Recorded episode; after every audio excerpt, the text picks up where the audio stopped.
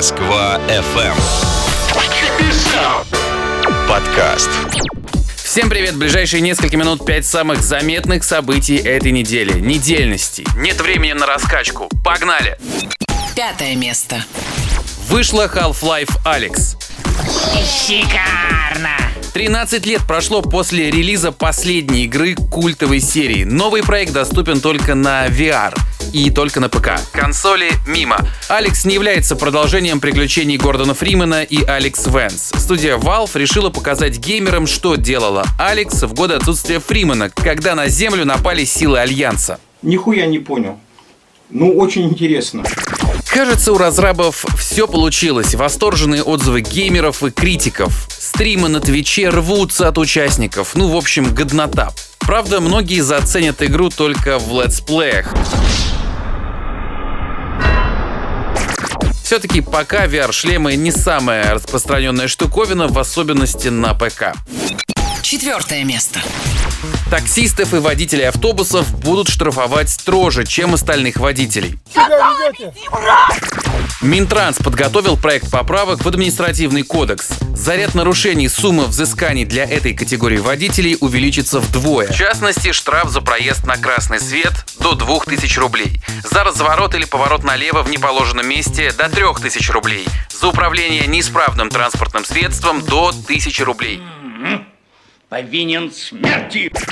За прошлый год в России резко выросла аварийность среди таксистов. По данным госавтоинспекции, показатель подскочил на 60, а в Москве сразу на 70%. Сейчас каждая десятая авария в городе происходит по вине водителей такси. Третье место. Банки повышают требования к заемщикам. Бюро кредитных историй фиксирует значительное падение выдачи кредитных карт в январе-феврале этого года. В прошлом месяце банки выдали 732 тысячи кредиток. Это на 20% меньше, чем в прошлом году. Общий кредитный лимит 54 миллиарда рублей. В среднем по 73к примерно. Плюс сейчас банки ожидают массовых просрочек из-за падения рубля, коронавируса, цен на нефть и всего остального. Все так непонятно. Абсурдно. Сейчас кредитки есть у 40 миллионов россиян. Кому новые выдают, непонятно. Правда, в последнее время сильно снизился процент одобрения на выдачу. С 22 до 5. Средний чек тоже стал покороче. Покупают в основном в категориях продукты питания и средства первой необходимости. Хотя вот средства первой необходимости у всех разные. Кому-то гречка, а кому-то аптечка. Второе место. Открылась Некрасовская линия метро и примыкающий к ней участок большой кольцевой линии. Мы строили, строили и, наконец, построили! Ура! С этого дня для пассажиров будут доступны 6 станций. Юго-Восточная, Окская, Стахановская, Нижегородская, Авиамоторная и Лефортово. Также создан крупнейший в стране транспортно-пересадочный узел – Нижегородская.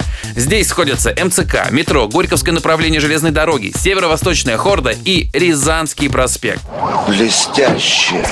Розовая ветка навсегда изменит жизнь одного миллиона человек, жителей Нижегородского и Рязанского районов, а также Выхина Желебина, Косина Ухтомского, Некрасовки, текстильщиков, а также Люберец и других городов Московской области. Я буду долго гнать велосипед.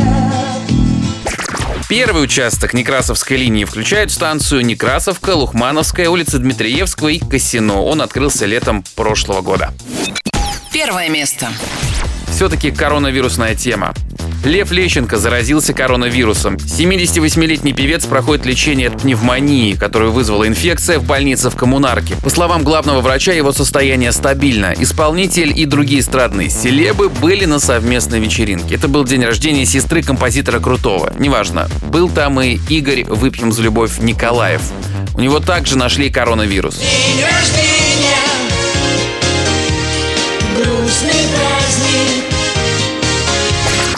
Коронавирус нашли даже у премьера Британии Бориса Джонсона и принца Чарльза. Владимир Путин сделал следующую неделю нерабочей, перенес голосование об изменении в Конституцию, предложил меры поддержки экономики. Чтобы предотвратить распространение инфекции в Москве, с 28 марта по 5 апреля приостанавливают работу рестораны, кафе, бары, столовые и другие предприятия общепита. Им разрешается лишь обслуживать клиентов на вынос и доставку. Закрываются магазины, за исключением продуктовых. В обычном режиме будут функционировать и аптеки. Для посещения будут недоступны ВДНХ, парк Горького, музей-заповедники Царицына, Коломенская, парки Зарядье, Сокольники, музей усадьба Кускова. Не будут работать парикмахерские и салоны красоты. Сидите дома, берегите себя. Здоровья. Такой была эта неделя. Ставьте лайки, делитесь этой записью, пишите комментарии, ставьте 5 звезд подкасту. Хорошего настроения, классных выходных. Целая неделя. Пока. Москва FM. Подкаст.